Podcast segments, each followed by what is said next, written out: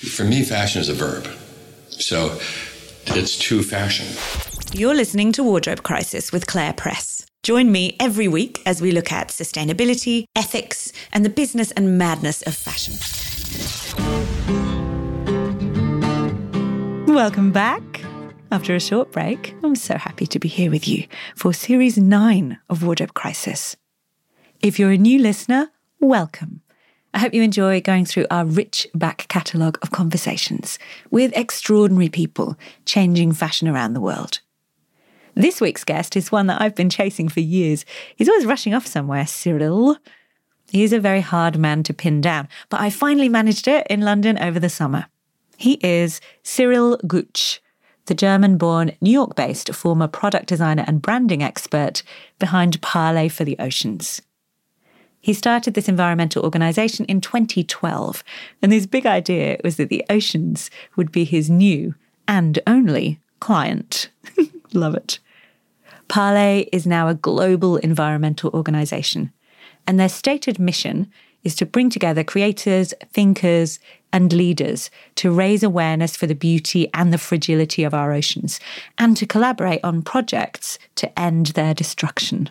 Now, over the years, these have included things like working with Adidas to phase out single use plastics, working with big name visual artists on everything from underwater sculptures to sustainable surfboards, and funding research into new materials as well as a whole load of educational programs.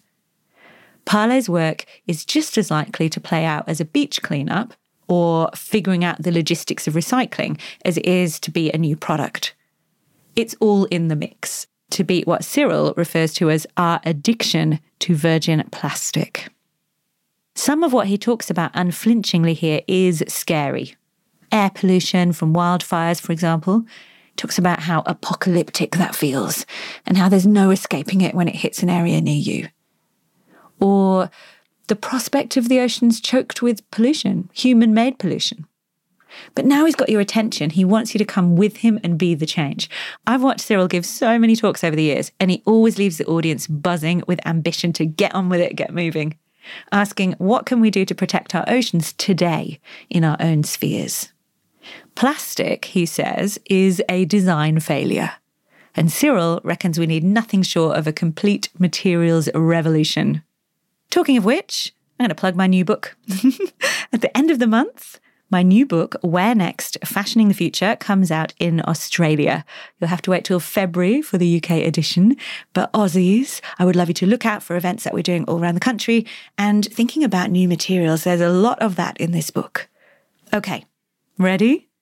Let's hang out backstage with the fabulous, inspiring Cyrill Gutsch. Welcome to the podcast, Cyrill Gutsch. Hey, thanks for having me, Clare. I've just told you I'm very happy because I've been trying to get you on here for years. Thank you, Clare. I'm humbled. I mean, if I would known, you know, we could, we could have that, that conversation like in 2018. I have always wanted to talk to you about your work and your vision for how we can use creativity to solve our plastic oceans crisis. There's a lot to unpack here, but I want to start with a provocation. It's yours, not mine. To be very honest, I don't believe we're going to clean up the oceans. That's a quote from an interview you did, uh, I think it was with Dezeen about a couple of years ago people don't want to hear this. They want to hear that anything is possible. Yeah, people want to hear that there is a magic fix for everything, right? Um, one of the first workshops I had at NASA JPL because I thought these people know how life depends on innovation and how timely things has to have to be solved. Um, if they can put people on Mars or on Moon or in, in, the, in the orbit, they might be able to help us fixing problems down here. And they said, you know what? Most of the people that come to us, governments or, or corporations, they don't want to change anything. They just want to find a solution for dealing with the negative impact they have.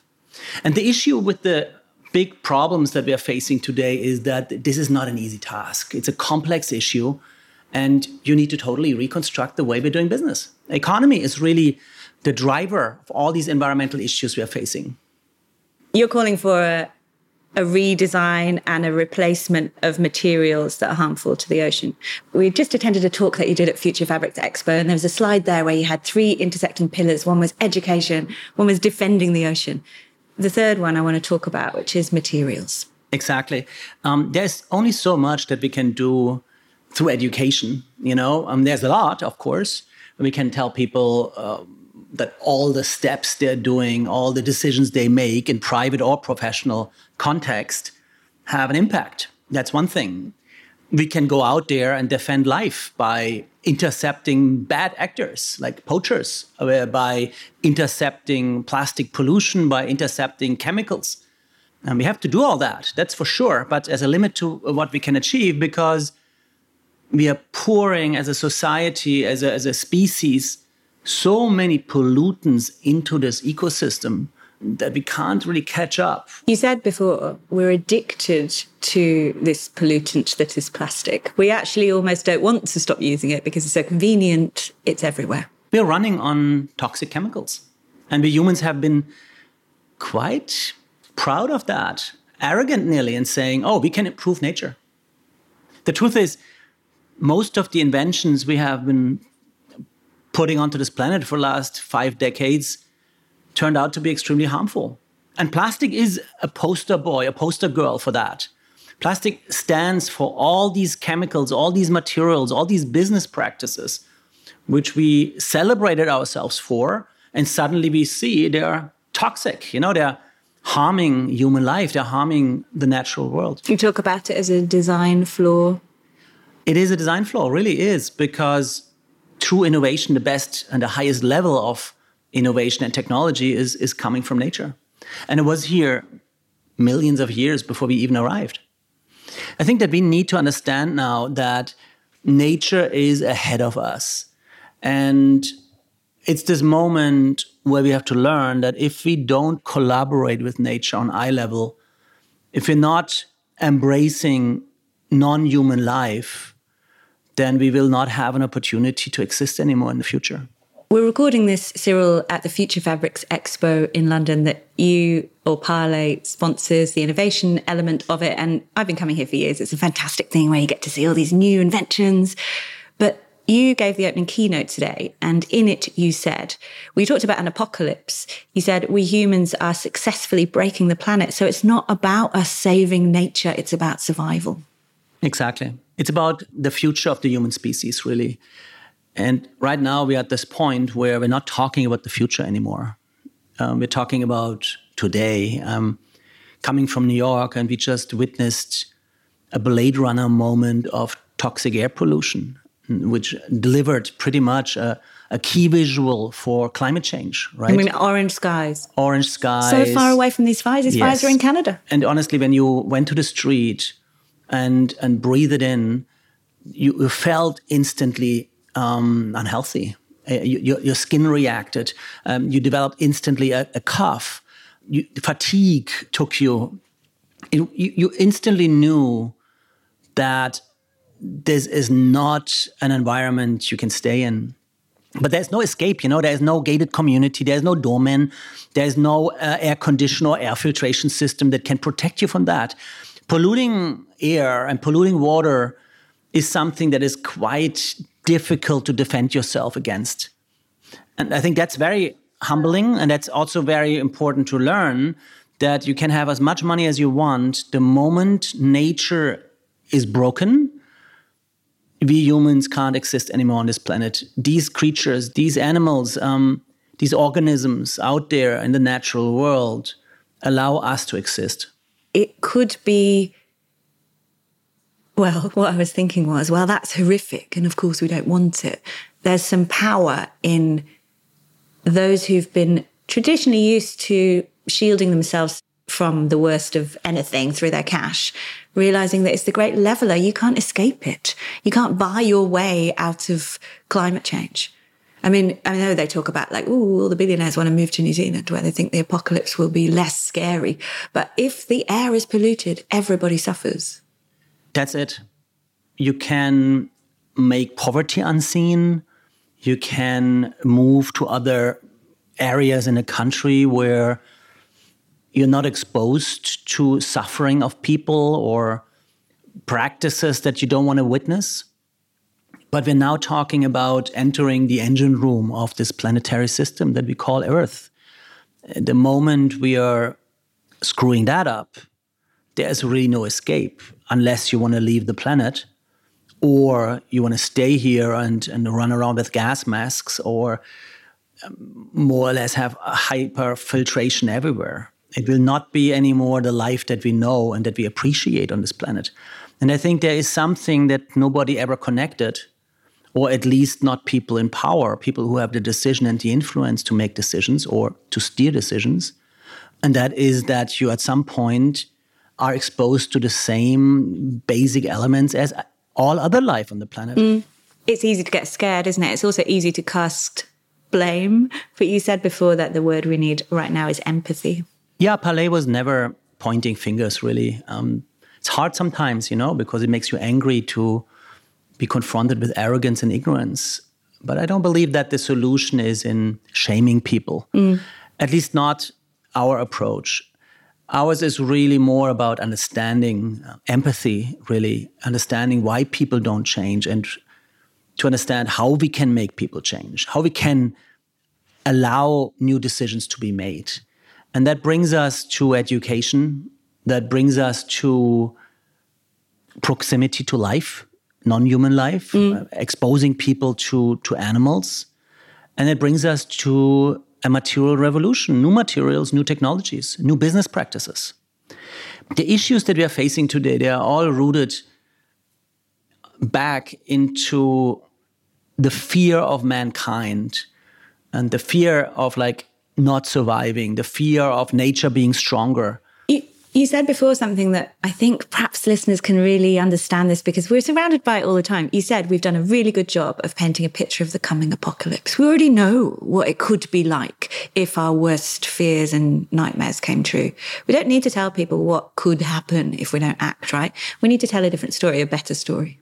We played through all the possible futures by making all these films, by portraying ideas of a dystopian tomorrow strongly visualized. Everything had a look and everything has a look, right? So when we look at the photos taken uh, around June 7, 2023 in New York, you think of Blade Runner. You know, you're like right away tap into something that was learned. Oh my God, yellow sky means end of the world. It means that we're going down. Mm. And I think that was one of the biggest issues so far that climate change didn't have that smoking gun, didn't have that image, didn't have that poster child that's why at Parley, we focused a lot on plastic pollution because everybody understands if a beautiful beach is polluted with dirty, ugly plastic trash. Mm. I think now we have been delivered a key visual for the even bigger problem of air pollution, and that is climate change. Okay, let, us talk about Parley and its connection with the oceans. That's how you began, that's where you're focused. I wanted to talk about connection. We said empathy, but I was thinking about how not everybody lives near the ocean or has even seen it. I think that's still possible. You know, if you live in the city and you just don't get, you're not privileged and you don't travel and you've never been to the coast, that's, that happens. I live in Australia where we're all very connected to the beach and the shoreline and, I don't know, surfing and the outdoors. But not everybody has that privilege. I think there's a quote from you where you said, the ocean can feel far away, like it's a big place, and not everyone understands how their lives are connected to it. You talked before about how it gives us, I don't know what the numbers are, but many of the breaths we take provides oxygen. People don't necessarily know. Where did you start to try to get people to just at least see how wonderful it is out there? You're right. People don't understand how important the sea, how important water is for life on this planet. Because humans are dust walkers. We are what? Oh, God. Dust walkers. we are running around in dust, right? We, we can't really live underwater. We can't breathe underwater. We are land bound. Mm.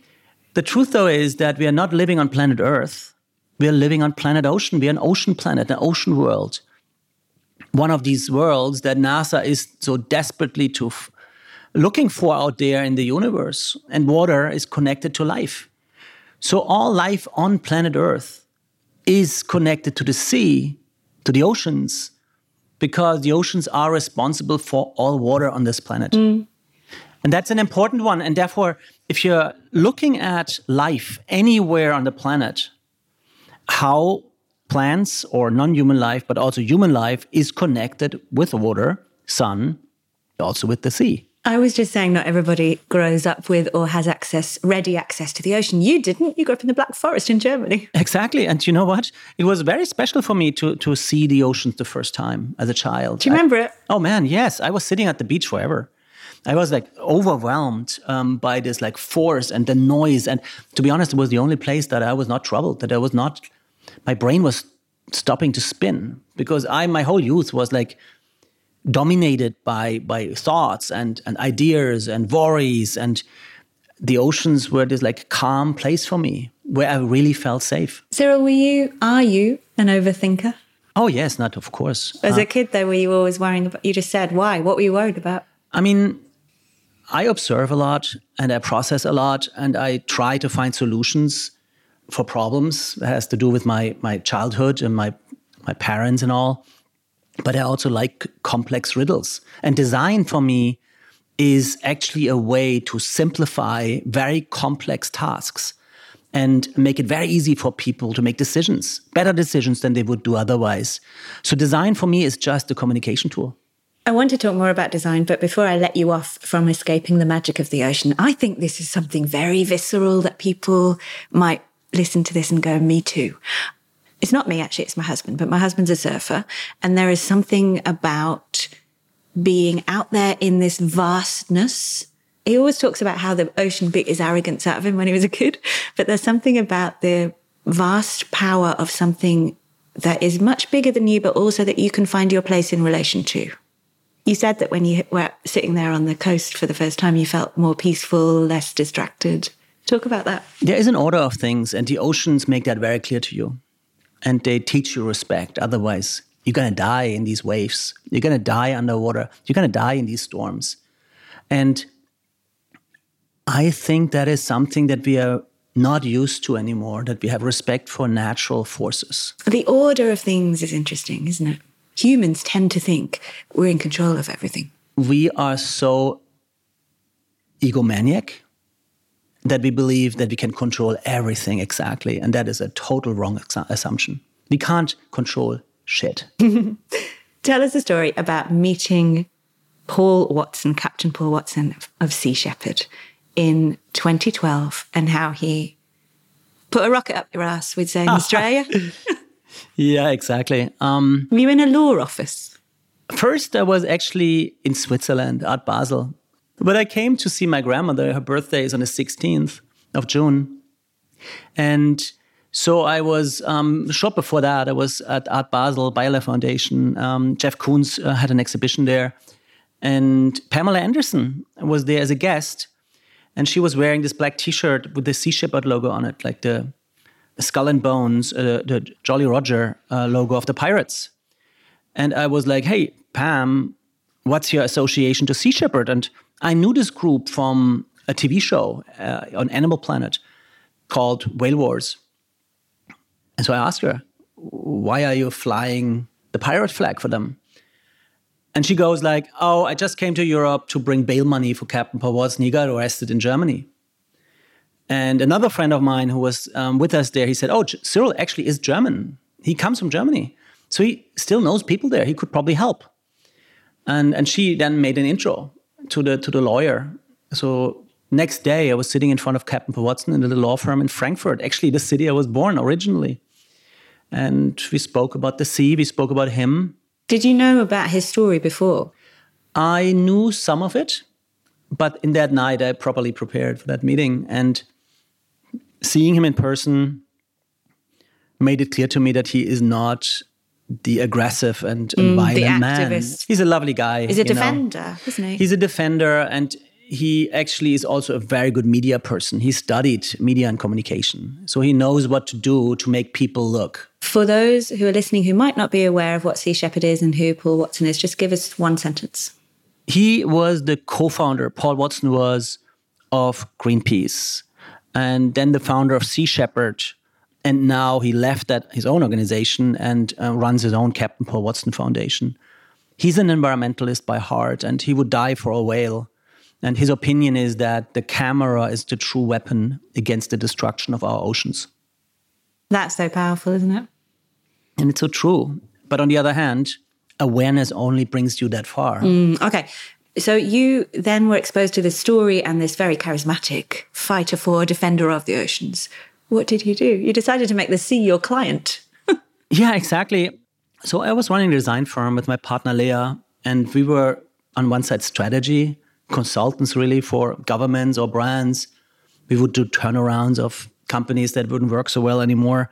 And we created identities and products and honestly, full business concepts. We invented business, but really creative, you know, like not driven by the entrepreneurial spirit of I have to hoard the cash, more by, oh my God, I can make an idea a reality. Well, actually, there's a few things there. One is you were talking about design thinking as problem solving, but the other is is the power of branding. That's why Parley is so effective because you're harnessing the power of telling a really clear and persuasive story and making everyone connect that with the brand. And if you, I, just get people thinking about this. If your client is the ocean, what power? Exactly. Nobody's as big as the oceans. So we are pretty much like just an ambassador of this huge ecosystem where 95 plus percent of all biomass on planet Earth lives. So the oceans are really our mandate, our client, our mission. And it makes it very, very clear what you have to do then. Okay, what was the brief from the ocean? Connect us with these humans and make them understand the beauty, but also the fragility, and make them understand they're not better than us they need us. We don't really need them. And there is a lot to lose and to miss what they're not aware of. So it was a mission. So the message was not create fear, it was more one of love. It's funny because I said, was the message about plastic? No, the message was bigger than that, but you started with plastic as the first campaign, shall we say? Yes, we started with plastic because we realized that this is the most camera ready cause. And it's one where nobody can look away because it's not as controversial and not as uh, brutal and violent as chopping up a whale mm. or cutting fins of a shark. Plastic is in all its drama, in all its destruction, it's always beautiful. Mm. You know, even if it comes out of the belly of a bird or a mammal uh, or uh, a fish, it's in these shapes that we know so well that speaks the standard language of all product on earth and that exactly that standardization in, in language of like the shapes of the bottles the shape of the of the containers that we consume every day for toothpaste shampoo milk soda and whatever mm-hmm. product we are using is is a global universal language so a guy in India would connect the shape of a plastic bottle to his everyday habits the same way somebody is doing it in London, New York, or in Singapore. And on the other hand, plastic comes in all these beautiful colors, and we are so familiar with it. It could every piece that we're collecting of a beach could come right away from my shopping cart when I'm going to a supermarket. Mm. And I felt that this association, this direct link to everybody's everyday life mm. is something that allows us humans to actually look and accept that we're responsible for it. You don't have that with killing animals. You know, you, yeah. we're not part of that killing. We don't see it. We don't associate ourselves. It's easier to look away. But also, there's this. I loved what you said there about the shapes and the colors and the visual impact and relatability of it, because it's also design. It's that familiarity but it also could be, I'm going to say attractive, although it's not attractive to think about ocean plastic. But you're able to create these images that draw the eye. Yeah, exactly. And it's these images that you grew up as a child, you know, where you see something and you find the imperfect, you find the flaw, and you you more or less mark it. And if you have the right number, you solve the riddle. and that is the same with a beautiful beach at the end of the world that looks like paradise. You zoom in, and there's this belt of plastic surrounding it and you realize this is alien matter. It doesn't belong there. It needs to be uh, removed. Various stats suggest various future scenarios, but something I read from Greenpeace the other day said that plastic pollution could triple by 2060. Yeah, it's, it's correct. And we are making more and more of that plastic. And also, the population on this planet, human population, is increasing rapidly. And plastic is one way to democratize products. I mean, food, the whole food industry, medical industry, unthinkable without plastic at this point. We are truly addicted to fossil fuel based plastic. You warn us, I don't know if that's the right language, but that ocean plastic isn't an economical alternative to virgin plastic. I say that because we're thinking about Parley as being connected with amazing recycled ocean bound plastic solutions. But you're telling us now that's not going to be enough. Yeah, plastic is plastic, you know, and it's not better plastic because you're picking up from a beach.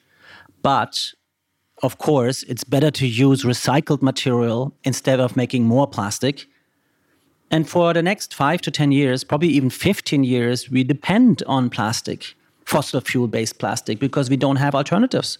Or at least we don't have enough alternatives. Mm. But the ultimate goal should be to create new materials that can replace plastic for good.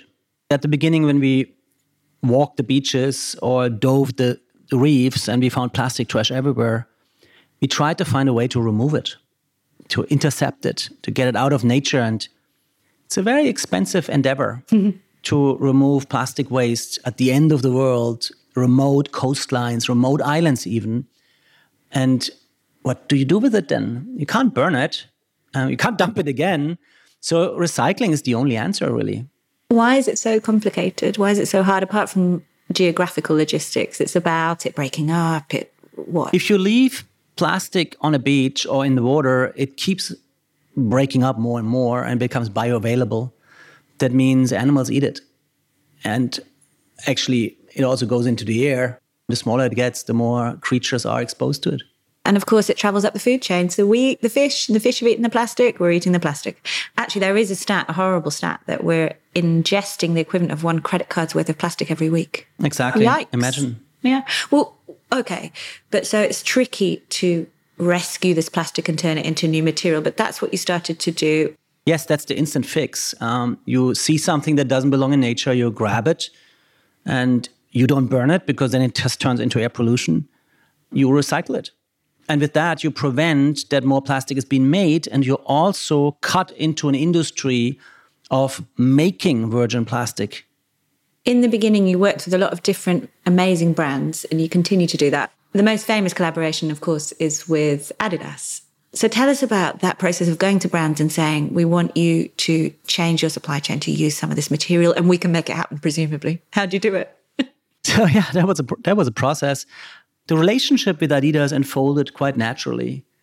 Right after I returned from Europe to New York, um, after I saw Captain Paul Watson, I met the back then the CEO of Adidas. Who was it? Um, Eric Stamminger. Oh yeah. So we were sitting down and he spoke about Palestine and his wife was very active, creating relationships between Palestinians and Israelis through soccer, a playful way of bringing opponents together. So I spoke with him about Parley, the vision of Parley of creating peace between us humans and non human life in the sea. And there was something there where I felt, my God, this could be an organization, this could be a man that, that understands. And it triggered a thought where I felt, if we partner with such a big brand, when the villain and the environmentalist come together, we can change mm-hmm. things at a rapid speed. And we can actually show that it's more lucrative to protect the oceans than to destroy them. And the vision was to turn Adidas from a polluter into a champion of eco innovation. But it took two years, and Eric Liedtke became the, the boss of the brand.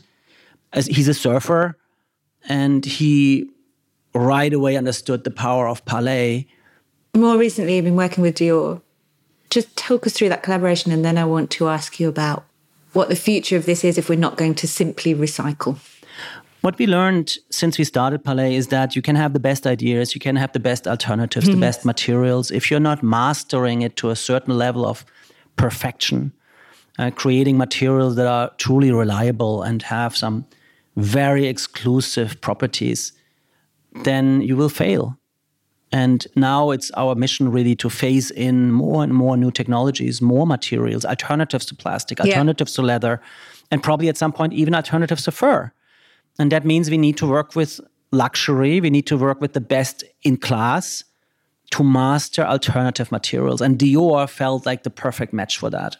You're a rebellious thinker, Cyrill. I know you are. What would you say to the charge that we don't solve these problems by working with the original hierarchies that delivered the problems to us? What if it's about making less, not just making differently? What if it's about saying these massive companies are the problem?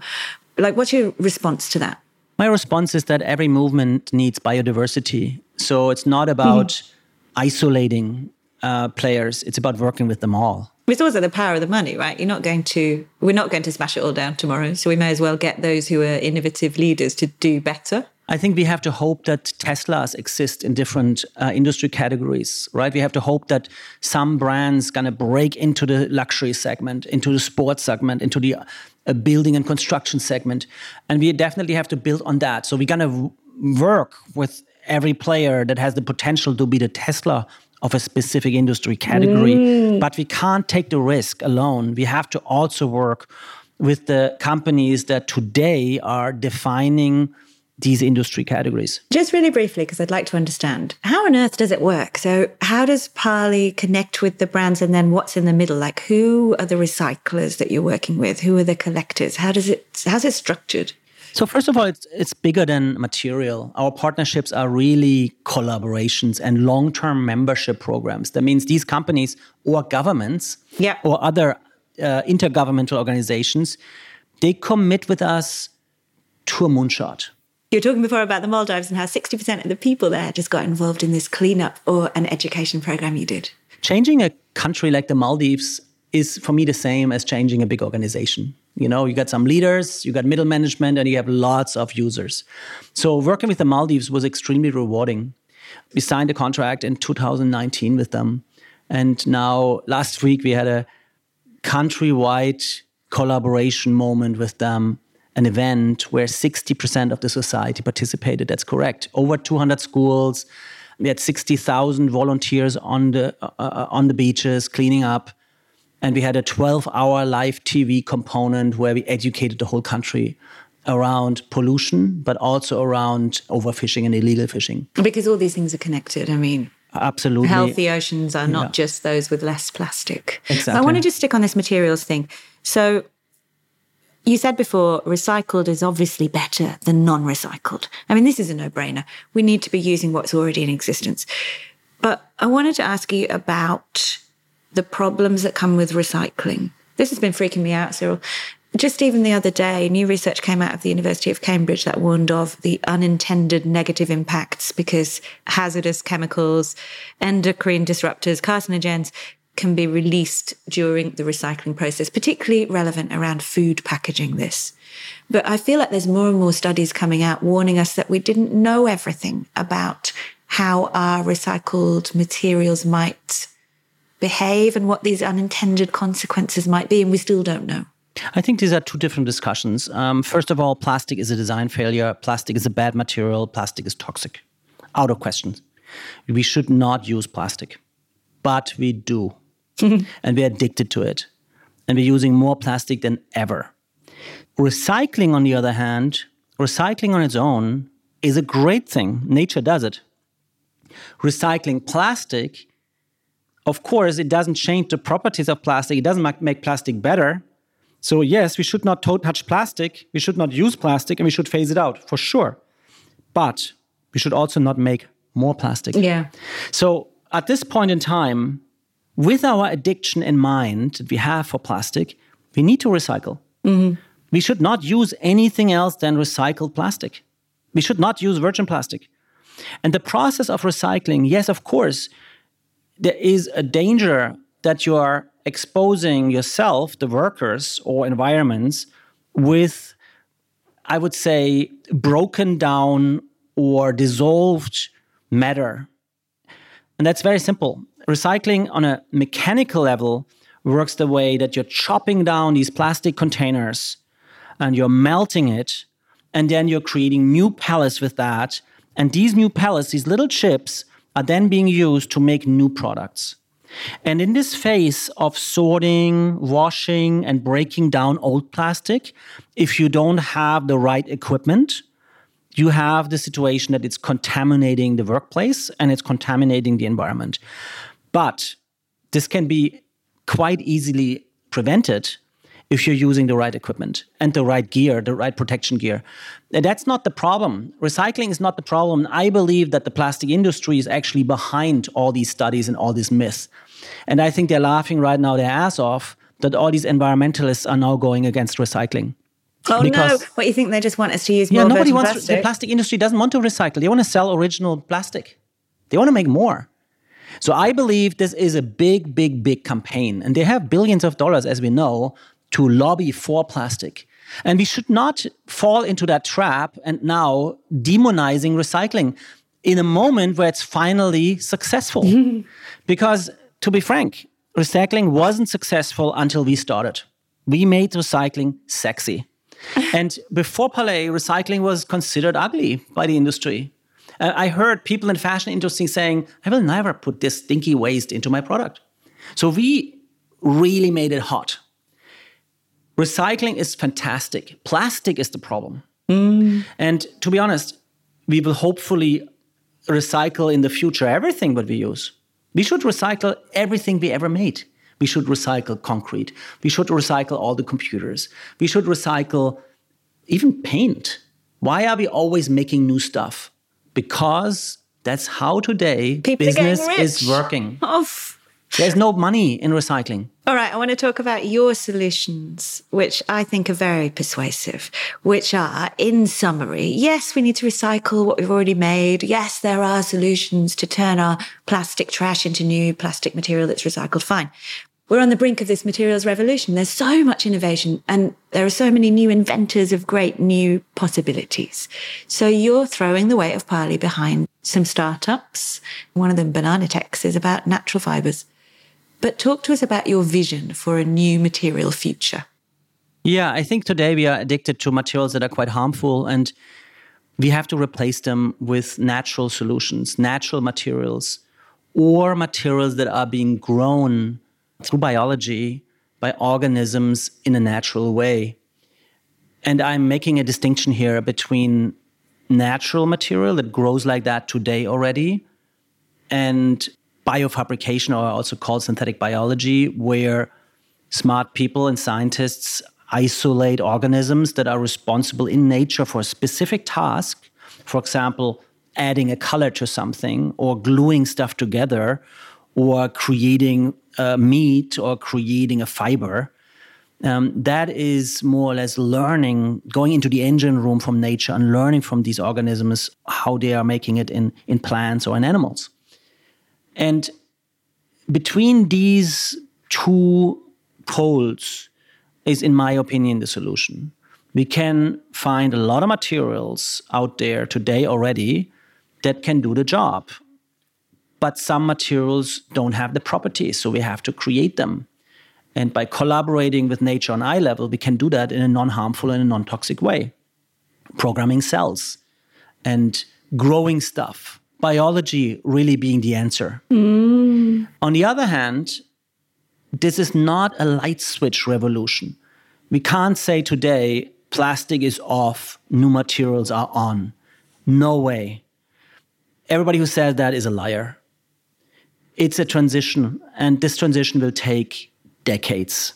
It's not something like AI that pops up one day and suddenly three months later it's already that intelligent that you can do tasks with it overnight that you couldn't do uh, the day before.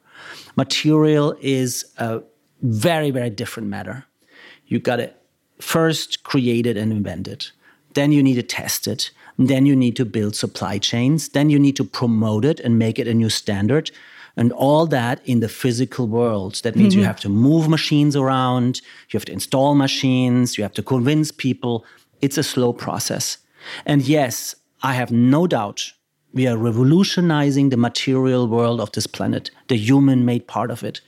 But it will take 15 to 20 years to be completely fulfilled.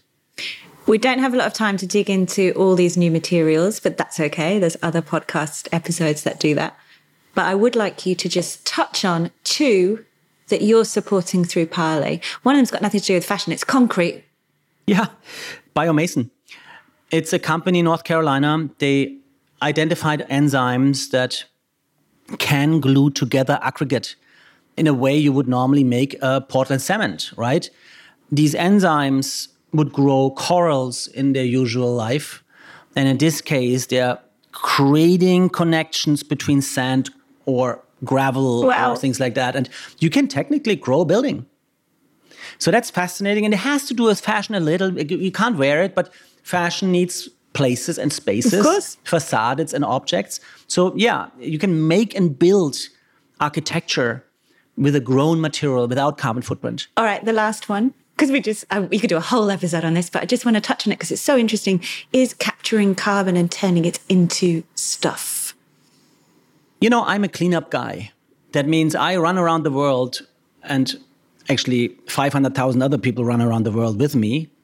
And we're capturing pollutants. And then we're turning pollutants into something.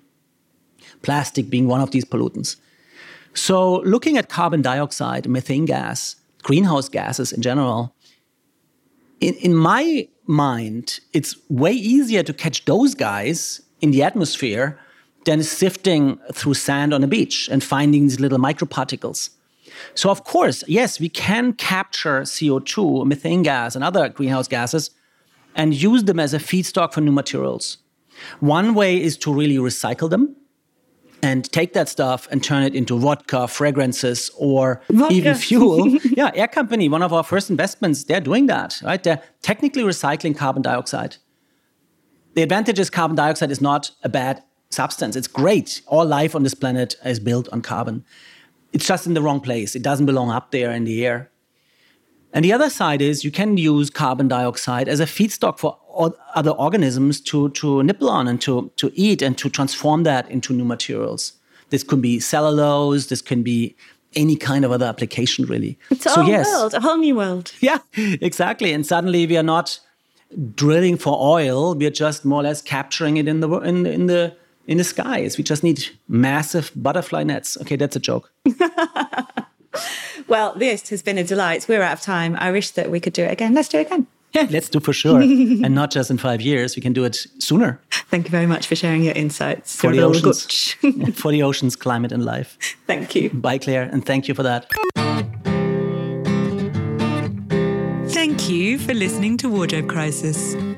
You can find the show notes for each episode over on our website, www.thewardrobecrisis.com. And that's where you can also sign up for our free sustainable fashion newsletters.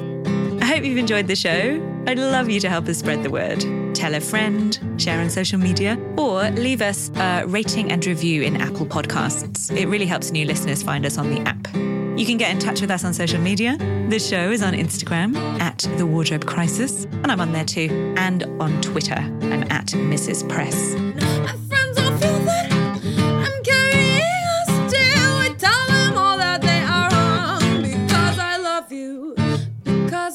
Because I love you, because I love you, because I love you, because I